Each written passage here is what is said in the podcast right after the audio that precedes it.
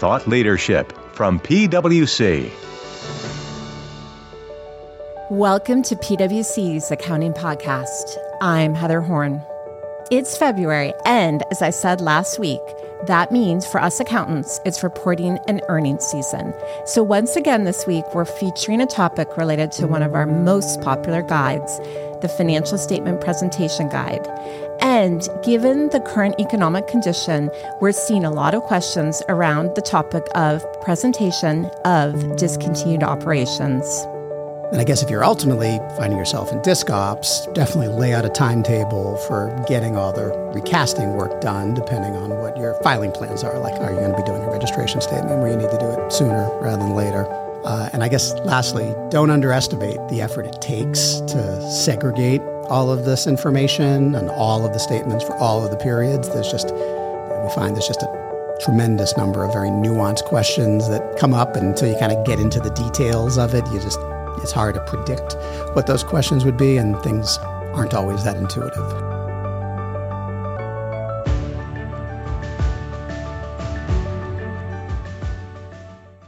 That was Jay Seliber, partner in PwC's national office who specializes in business combinations and is one of our most frequent guests. Jay is joining us today to break down the accounting and reporting for disc ops, a judgmental topic that may not be top of mind until it needs to be. And just from having this conversation with Jay, I can tell you even if you're not in the middle of a disc ops, it's worth listening so you can understand what you may need to look for. And as always, Jay's a wealth of information and lots of interesting points to share. Let's listen to my conversation with Jay. Jay, welcome back to the podcast. It's been too long since we've had you on, so so happy to have you back. And I think it's a great topic we have today and one that impacts a lot of companies a lot of different points in their operations, and that would be discontinued operations or disc ops, as we'll call it. And I do think it's coming up more frequently. But perhaps just to kick things off, I think it's helpful to explain what we mean when we say disc ops and then what we're going to be talking about today.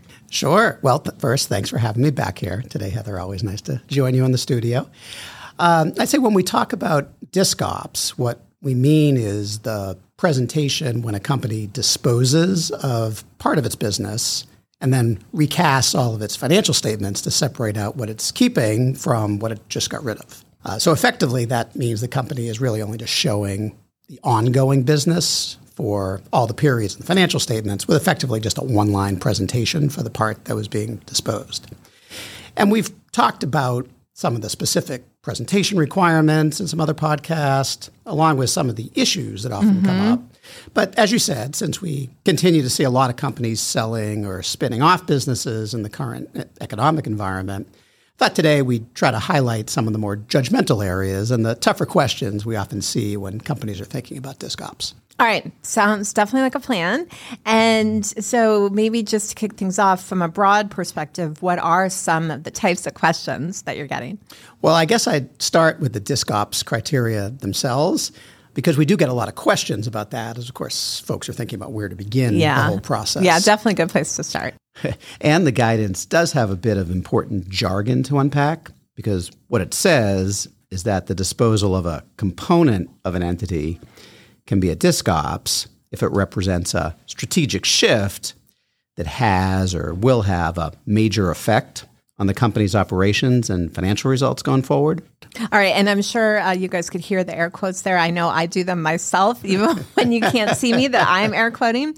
So, uh, definitely some uh, important definitions that we should talk about. So, taking them in turn, let's start with the first one, which would be a component. And I, I think this comes up in other places as well. But what do we mean when we say component? Or at least there's different phrases yes. used in other guidance. Yes. It's all about the unit of account. Exactly. Ultimately. And in this particular bit of guidance for disc ops, what it says is a component is something that has operations and cash flows that can be clearly distinguished, um, both operationally and from a sort of financial reporting perspective, from the rest of the company. So that could mean it could be a segment, it could be a reporting unit, which is another yeah. bit of the guidance's terminology. It could be a subsidiary, it could be an asset group. Uh, we generally don't see it being lower than an asset group because those are also supposed to represent the lowest level of independent cash flow. So it'd probably be pretty hard to get down below that level. Yeah, because then you would have defined your asset group wrong right. if if you were below that. But nonetheless, that's still very far down in the organization, and I think you know you could wind up with many of these discontinued operations. And I'm hoping we'll we'll get to when you have to report them. But understanding that, I know you start way down, but then there's other criteria that can impact whether or not it meets the definition. So, what else would we think about? Right. And particularly the one that says it has to be a strategic shift in the business operations with a major effect. So, that is trying to limit disc ops to, I'll call it more broader strategic changes in the business, not just selling off some assets. And the guidance change was probably like a decade ago mm-hmm. or more that sort of brought it back up to a higher level. But that is definitely where a lot more of the questions do come in. Now, sometimes that can be pretty easy to figure out, like if it's its own reportable segment or if it's just clearly a separate large part of the mm-hmm. business. But other times it can be a bit harder. So you have to look at all the relevant factors, including how much that piece of the business's potential components performance was previously disclosed separately in the MD&A or in earnings releases or in other public communications the company does in order to kind of make that judgment. Now, the guidance does have a number of examples to try to help you think through it. And those examples include getting out of things like major product lines or major geographical areas or major distribution channels. And the guidance says all of those could be a strategic shift, but there's definitely a lot of judgment involved, and that's that is definitely where we get a lot of questions. Okay, so Jay, you also in your air quote definitions mentions a strategic shift, but we also says it has to have a material impact. And I know for most of our listeners, they would be familiar with sort of broadly, or I hope they're familiar broadly with how you think about materiality.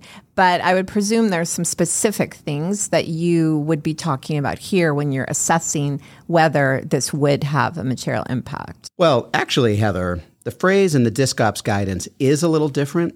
It uses the words major effect, not material impact. So it isn't just talking about overall financial statement materiality. It might even be a bit higher of a threshold the way it's described, although there's probably some degree of overlap. Yeah, you do have to look at things like what is the relative impact on assets or revenue or income or cash flows or maybe even some of the non-GAAP measures yes. that you're reporting as well. And the guidance doesn't have any bright lines over like what's enough, what's big enough to be a major effect. Uh, it does have some examples and a few of the examples are things like selling a product line that represents 15% of mm. the company's total revenues, or selling a geographical area that represented 20% of the company's total assets, or uh, selling all of a company's type of store formats that historically represented like 30 to 40% of net income and maybe 15% in the current period. So we do have some examples with some numbers in it. Yeah. But uh, the SEC has commented in a speech back almost a decade ago mm-hmm. or so when this guidance first came out that while those examples are illustrative, mm-hmm. uh, they aren't necessarily bright lines, and you would have to look at all the quantitative and qualitative factors uh, that goes into it and sort of how it's otherwise being described to investors and is it something you've been highlighting to investors which might suggest it's a bit more material mm-hmm. to, to, mm-hmm. them so i guess i'd say like with many things we deal with heather it, it depends oh i kind of predicted okay but, but, that's helpful and i do think even those without those being bright lines just order of magnitude wise you're not talking about like 1 or 2% of the company right right yeah. and, and a lot of times the examples and FASB standards are kind of yep. wide goalposts. Right. right. These are clearly in, these are clearly out, but there's a lot of gray left. Exactly. Yeah. So at least we kind of know if it's above that, you you probably are in. If it's below that, you better be thinking more broadly. Right. So that is helpful. And then anything else that you see, like other types of questions that come up specific to this? Well, this is an interesting one that we do see come up here and there, and it's kind of an exception to that guidance or the the guidance about both of these yeah. areas that I was talking about. So, so normally you have to think about is it a strategic shift with a major effect? But we do run into one exception where if you've just bought a business and you have an immediate plan to dispose of some of what you just bought, like maybe because of regulatory requirements. Mm-hmm. Maybe a regulator is going to make you uh, dispose of a piece of the business for anti competitive reasons or things like that. Uh, and you meet the held for sale criteria either at or right shortly after you buy the company. Then the guidance says you always present that mm. as disc ops without having to go through that evaluation. And I, I think the thought here is that since that this piece of the acquired business was never in your historical yeah, results, it wouldn't make sense. And it's really never going to become part of your overall operations going forward. It doesn't really make sense to have it in there for this little snippet of time that you owned it before you got to sell it. So yeah. you get to pull that out and disc ops. Although it is interesting because it's not, you never even really started the business, much less discontinuing it. But it, it, does make sense for the reasons you're giving to not sort of muddy up your regular results. So then, with all of that said, I know that there can be different sort of views from companies in cases where they would like to actually present some of these disc ops or other cases where they would just as soon not be dealing with all of that additional reporting. So how do you think about that? And in particular, I think the question often comes up from like a subsequent events point of view. Mm. Well, how do we handle that? Right. So in terms of like what you're getting at is like when do you present mm-hmm. disc ops? Like, let's assume we get through all of those yes, criteria. Sorry, I should have said that. Right. Yes. And, and yeah, we, it is going to be a disc ops. And the question is, okay, when do you present disc ops yeah. in your financial statements? Because that is recasting everything. And so that kind of depends on how you're disposing of it. So if you're disposing by sale, so if you're going to sell a piece of your business, then you would go to disc ops once that business qualifies as held for sale under the guidance. Mm-hmm. And that, of course, is typically before it actually is sold. But if you're going to dispose of it in some other fashion, like a spinoff, which we see a lot of as well, the guidance also explicitly says you, you cannot record disc ops or reflect it as disc ops until that spin transaction actually closes and the spin has occurred. All right, that's definitely helpful. But then I think there's still this open question is what if the spin happens after the balance sheet date? Right. So in that case, what the guidance is also pretty clear. It says all of these criteria either get into held for sale if it's going to be by sale or completing the spin if it's a spin those have to have happened by the balance sheet date in order to reflect it as disc ops. So if it happens in a subsequent events period, you disclose it, of course, but you don't reflect it. It's not recognized subsequent event. It's more of a type two in the, yeah. old, the old parlance, the yeah. unrecognized uh, subsequent events. Of course, you disclose it. Um, now, it may mean, if, especially if you're going to sell it, a more likely than not expectation of the balance sheet date that you're going to sell it. Mm-hmm. So you might have gotten to more likely than not, yeah. just not held for sale yet. That could still be a trigger for an impairment test under the held for use guidance. So you may have to think about some accounting still if you're in that sort of subsequent event scenario, but you don't get to disc ops presentation until the next period. All right. Well, and I think you raised a good point there because all of this guidance on held for use, held for sale, and you know we've talked about it in past podcasts, but it is something, especially uh, this time of year, it's always good to have some reminders of how you should be thinking about whether or not something is held for sale. So, what are some of the common factors that we would look to? Right. Well, and we've talked certainly about it some more in some past podcasts, mm-hmm. and I won't go through all of the criteria, which which is in the guidance, but probably one of the first ones that I see a lot of questions come up about uh, you know, relatively recently is the first requirement in the guidance, which says that management having the, or air quotes, the appropriate authority right. uh, commits to a plan to sell the business. And we get a lot of questions about, like, well, who do we think about when it comes to these approvals? Like, is it internal approval? Mm-hmm. Is it mm-hmm. external approval? Um, you know, is it just within the company, like going to the board or the shareholders, or what if you need approval by a third party, like a bank or a regulator or something like that, or the Department of Justice in, mm-hmm. a, in, in, most cases? And what this specific criterion, anyways, is getting at is really just approvals within the company. So, in other words, it's clear the company has really committed to sell it. So that would mean that if the board or the shareholders mm-hmm. have to mm-hmm. approve it, or you plan to bring it to them for approval, then management doesn't have the appropriate authority on their own. They need that approval within the company's corporate governance structure in order to really commit to sell. So that's what this guidance is getting at. So if you haven't gotten approval from your board or your shareholders and you're going to get that, then you haven't met this criteria yet. But conversely, needing to get approvals from an outside party like a bank or mm-hmm. a regulator, that's not in and of itself a problem, like a black and white problem. Yeah. Uh, that's more of um, a likelihood you'd have to consider the likelihood of whether you're going to get that approval and is it substantive or is it relatively routine. Mm-hmm. And that could affect how you think about other criteria in the guidance, things like the sale being probable within a year and no significant changes mm-hmm. to the plan mm-hmm. are likely. And so, you know, depending on how substantive you think that approval is from a third party, that could weigh on if you think you meet those criteria. And I will mention, Heather, that we have seen some changes recently mm-hmm. in the news from the Department of Justice issuing some new guidelines about how they're evaluating deals, and it's a little bit stricter than maybe they've they've been doing it in the past. So certainly something to think about as you're going through that analysis. Well, and I'm I come from the utility industry where regulator approval is a, a yes, very big yes. deal. So definitely something uh, something to deal with, and I do think it's an important point here you're really thinking about if it's the right level of management.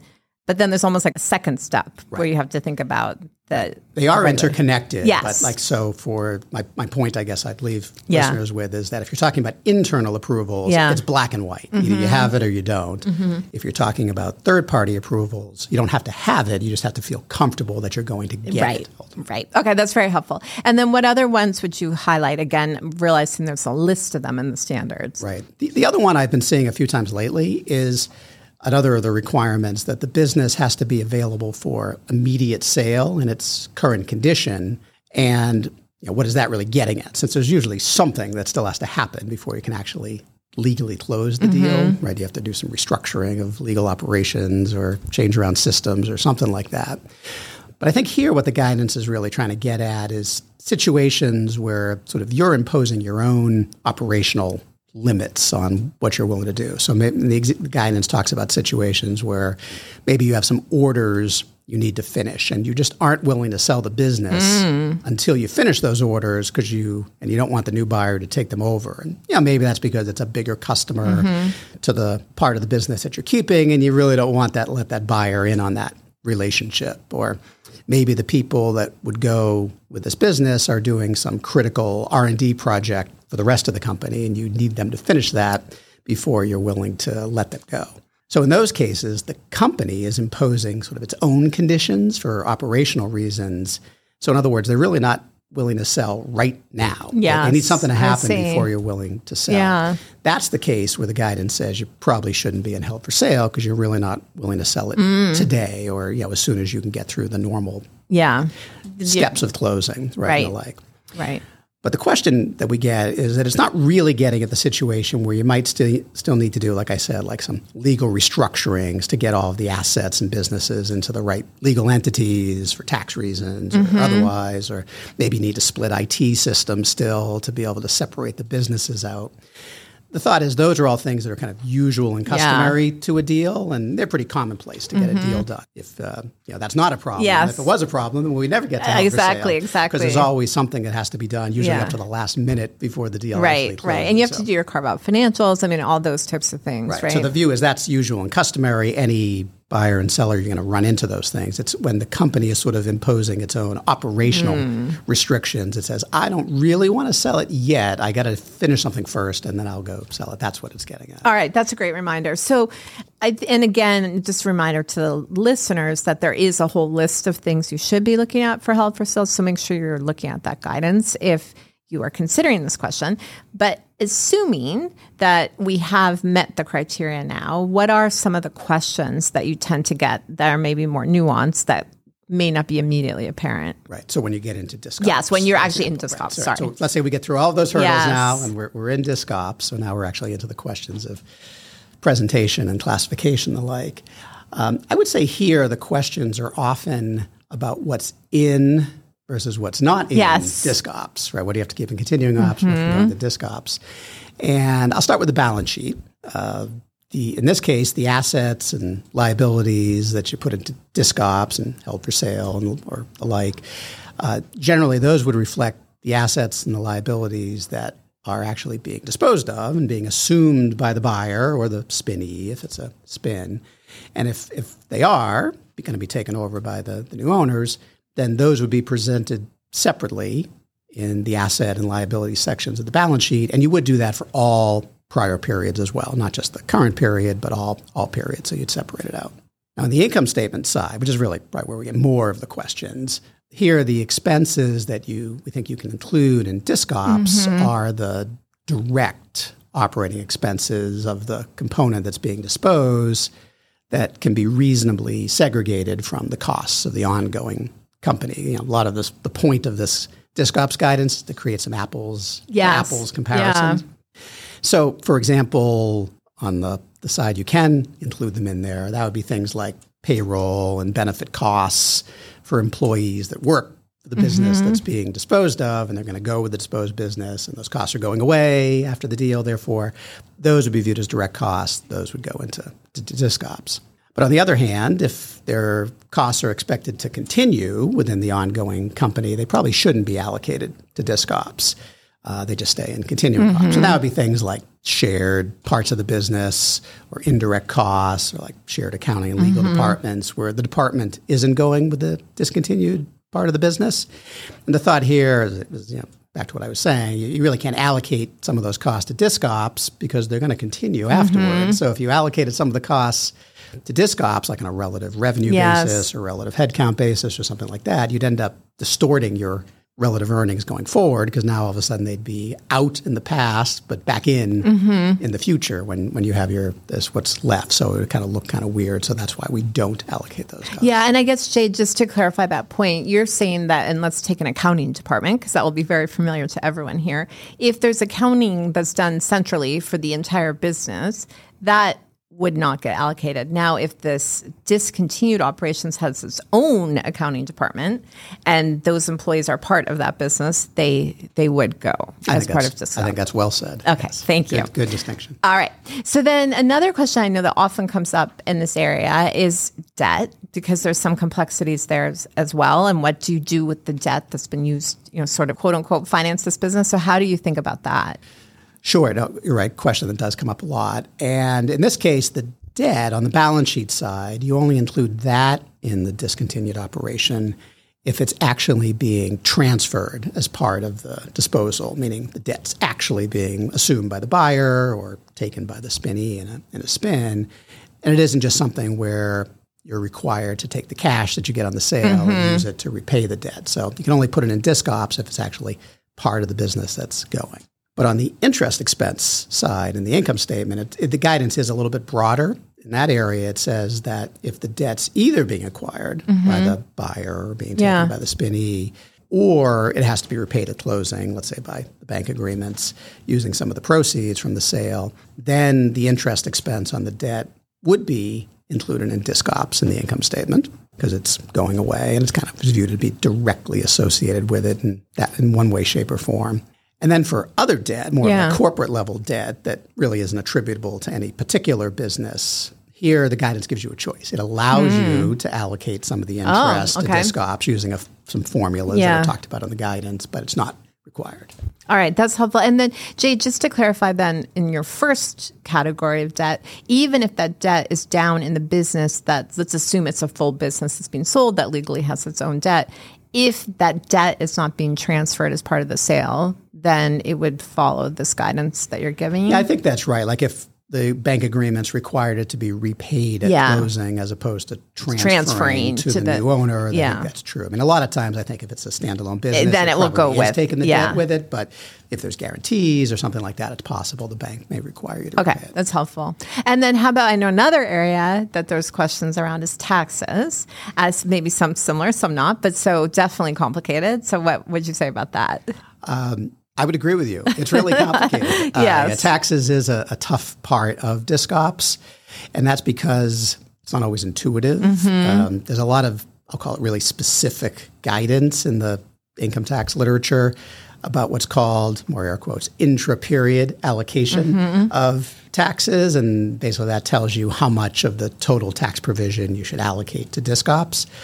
But I'd say it's probably too complicated to, Yes. to get into the, the details uh, in this podcast, Heather. Okay, we'll have to do a whole separate podcast on disc ops and tax, which I actually think there we may have one out there. So we'll we'll link to it. Now, we do have a lot of discussion about it in our income taxes guide. There's Okay. a whole chapter, it's chapter 12, I have here in my notes, that um, of the guide that talks about intra period allocation. I, I'd suggest our listeners take a, a read through that because I said it's not always Right. intuitive, especially if there's a mix of income and loss between continuing and discontinued ops, or if there's other comprehensive income items that are in the mix, because that's also part of the intra-period allocations.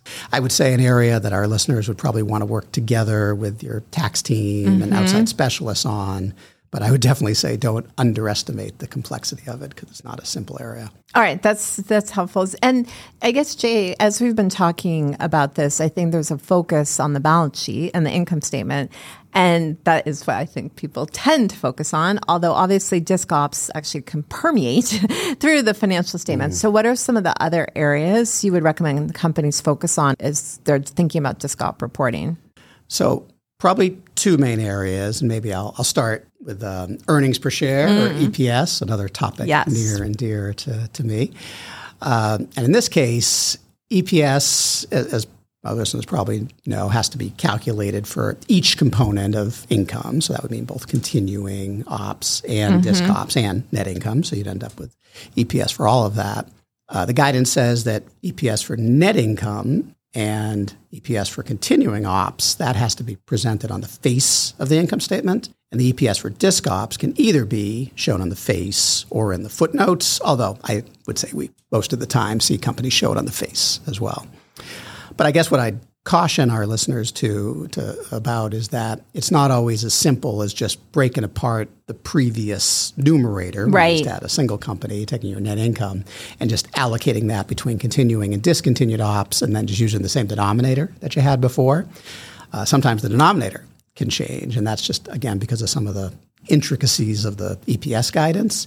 And in particular, what the guidance says is if you have a mix of, say, income or from continuing, a loss from discontinued, or vice versa, what you should look at is the income from continuing operations to use as sort of, I think the phrase in the guidance is a control number to decide if things are dilutive or not to the calculations. And if they are considered dilutive to continuing ops, they're included for all the categories, like disc ops and net income, even if they would be like individually anti-dilutive to, to that one. So we get some weird things that pop up. So like, you know, so say for example, you have income from continuing ops, but a loss from disc ops. You might end up including the effect of stock comp mm-hmm. awards and the diluted EPS denominator for both, even though it's going to make the disc ops loss smaller on a per share basis, which feels weird, but It that's not the does, right yes. answer. But conversely, it can go the other way, where let's suppose you previously had just net income as a single company and you included some potential common shares in the EPS denominator for diluted EPS. But now, when you go to disc ops, you end up with a loss from continuing ops and income from disc ops. Now, because it's a loss from continuing ops, you pull all of those out of the calculations for both, and because they're going to be considered anti-dilutive. So now you've changed what your denominator Right. was as a as a result of that.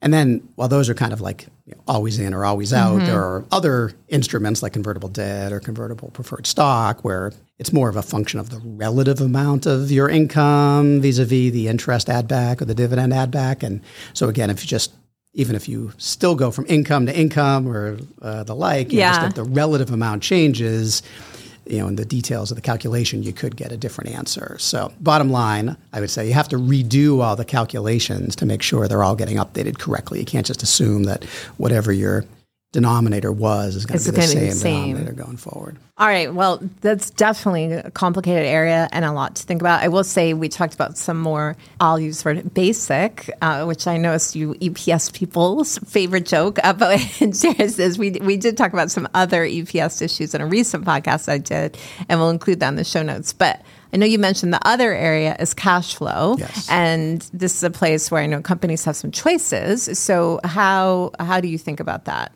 Well, probably the biggest thing I'd ask folks to take away is that putting something into disc ops or having a disc ops presentation doesn't change the nature of the cash flows mm-hmm. of that business as being operating, investing, and financing activities, uh, because this does seem to pop up a lot. But the, the guidance is pretty clear that you can't just pull out all the disc ops cash flows and put them in their own separate category for disc ops on the, the statement, sort of like you do for foreign exchange, Right. You just put all the foreign exchange Yes. stuff on the bottom. You can't just have a thing aligned on the bottom for here's the disc ops cash Yes. flows. They have to be still separated. They still have to stay in their natural categories. Mm-hmm. Although, as you said, Heather, you do have some flexibility as to how you present or disclose them. Uh, the only thing the guidance says you have to do is you, you either have to uh, disclose or present the operating and investing cash flows for disc ops or things like depreciation, amortization, capital expenditures, and non cash activities for the disc ops. That's all you have to do. But admittedly, we typically see companies break them out, break out what's discontinued Yes. from continuing ops for each of the three categories operating, investing, and financing on the statement of cash flows to help their readers understand the pieces a bit better. But I guess I, I'll, again, I'll, I'll end with where Yes. I started. uh, the key thing is that they have to be in their respective categories, not all lumped together in one place. Yeah, I think breaking out in their respective categories is, to your point, probably the most useful. Uh, you know, from someone looking at them, because otherwise it can be confusing. But yes, I've had that question many times about can we just make this one line, and you, and you cannot. So uh, the other thing with uh, disc ops, and I know we talked about held for sale as well. I know we have SEC filing requirements. So can you highlight a few of those? Right, right. So for public companies Yes. that have to contend with this, um, maybe the first thing I'll mention before even getting financial statements, just because it comes up really fast in Yes. this process, is that if a public company actually disposes of a business that is significant under the SEC rules, and there's a whole mm-hmm. whole section of the guidance around what does significant mean, then the company has to file an 8K, a current report on 8K, highlighting the key terms of the disposal with pro forma financial information. And the interesting trick here when we get into disc ops is that if you're going to ultimately account for that disposal as a disc ops, those pro forma financials you have to show are not just the most recent year, like the typical rules for pro formas, but it's actually all years that you're going to ultimately be recasting your financials for. So that would be three years for larger companies that are that present three years of income statements. So you have to have those um, numbers basically ready to go because, and this is the kicker, that 8K on a disposal has to you only have four days to be able to file that. The thought is you have all the information. You're not waiting for the Yes. for information from a company you're acquiring. So you have to present it in four days. So you basically have to have it all done and ready to go by the time you finish the transaction. So you got to make sure you work that into your uh, into your timetable. Yes, definitely. I think that's key. And I guess when you go back to your customary, what's required to prepare for sale, uh, thinking about this is, is probably one of the important points. But also, I know there's some other things you need to think about, you know, sort of on a broader basis. Right, right. So then getting to the, the financial side of it. So, you know, as we said, you present disc ops in your financial statements when you report on either the period that it becomes held for sale, if you're selling it, or when you spin it, if you're spinning it off that way. And at that point, disc ops means you're retroactively recasting all your financial statements for all prior periods, so everything's on an apples to apples basis. And when I say all the, the, the, the filings or all the financial statements, it's not just the financial statements, it's the footnotes, it's the MD&A, it's the business section, it's basically everything in the filing to uh, separate out the continuing and discontinued ops and really just focus on the continuing part. All right. So, also a huge task, but you do have more than four days for that one, right? Right. So in that case, the normal rules is that you would just do that in the next time that a filing comes up. So it'd be in the next Q, 10Q for your interim uh, filings, as well as the next 10K you file after either you go to held for sale or you do the spin. The next time you file your 10K is when you'd have to go back and recast everything. Uh, so you don't have to do it immediately. It's not like as soon as you do it, like if, if you did it in Q2, you don't have to go back and immediately recast all the prior year's financial statements in order to reflect that. You just do that the next time that filing comes around. But, and I know we've talked about this on some other podcasts uh, that you and I did together with, with some of our SEC services folks, that that all could change if the company files a new registration statement or certain proxy or other filings. Because in those cases, since the company is including or incorporating by reference their most recent annual and interim financial statements, and those have to be current under the SEC's rules at the time of that filing. And once a disc op happens, those old financials are Right. stale. They, they don't reflect your current numbers anymore.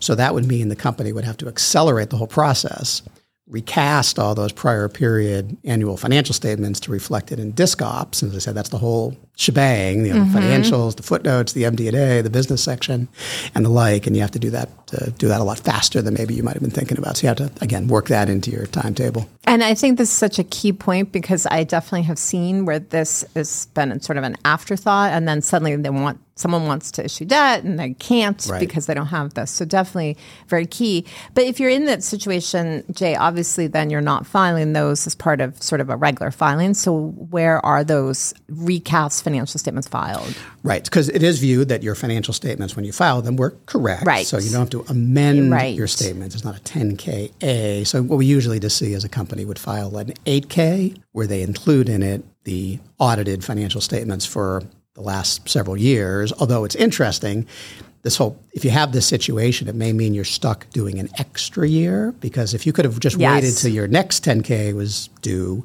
you would show the current year and then the most recent two years. But if you're, say, a larger company, Right. it has to present three years.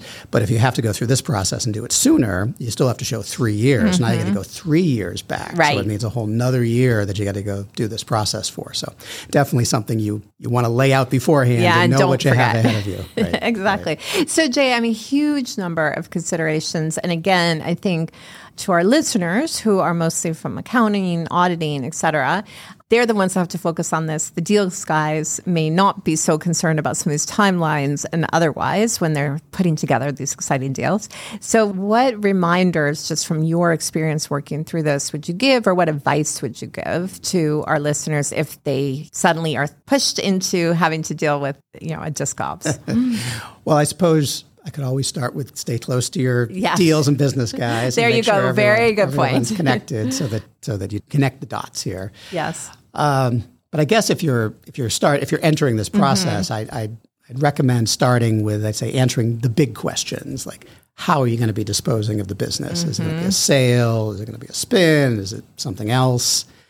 Uh, and then is it a strategic shift or thinking through, is it a strategic shift with a major effect that can be treated as a disc ops? Because that's, of course, going to drive you know, how you present things and when you would do it.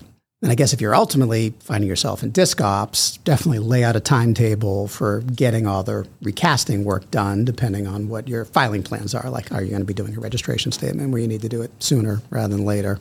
Uh, and I guess lastly, don't underestimate the effort it takes to segregate all of this information and all of the statements for all of the periods. There's just, you know, we find there's just a tremendous number of very nuanced questions that come up. And until you kind of get into the details of it, you just, it's hard to predict what those questions would be. And things aren't always that intuitive.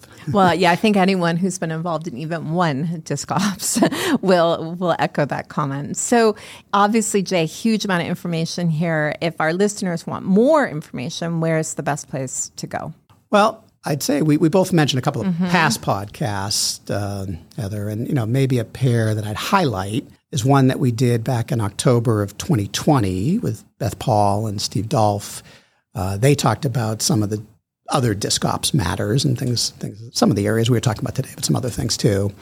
And then there was also one in October of 22 where Rachel Micheluzzi talked more about the held for sale criteria, some of the other criteria that we didn't get a chance to talk about today. So that's that's good stuff to, to listen to. And then in terms of some of the printed guidance, um, in our property, plant, and equipment guide, I think chapter five goes through the held for sale guidance. And then in our financial statement presentation guide, we have a whole chapter dedicated to disc ops. It's chapter 27, uh, except for the cash flow part. That's, that's in a different chapter. That's in the cash flow chapter, which is chapter six, is where we talk about it there. And then I think I mentioned that um, in our income taxes guide, we have a whole chapter, chapter 12, that goes through the intra period tax allocation process. So don't, don't lose sight of that one either. All right, so definitely a lot of resources to go to, and of course, Jay, they can always pick up the phone and call you. So there you go. So Jay, it's always such a pleasure to talk to you. Thank you so much for joining me Yeah, today. You're, you're welcome. Thanks for having me. That's our show for today.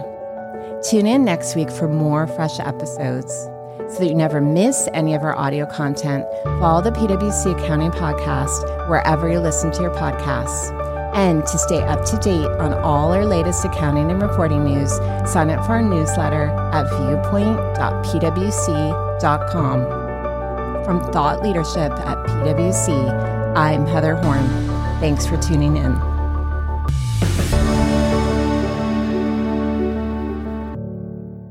This podcast is brought to you by PwC, all rights reserved. PwC refers to the U.S. member firm or one of its subsidiaries or affiliates, and they sometimes refer to the PwC network. Each member firm is a separate legal entity. Please see www.pwc.com/structure for further details. This podcast is for general information purposes only and should not be used as a substitute for consultation with professional advisors, including accountants and lawyers.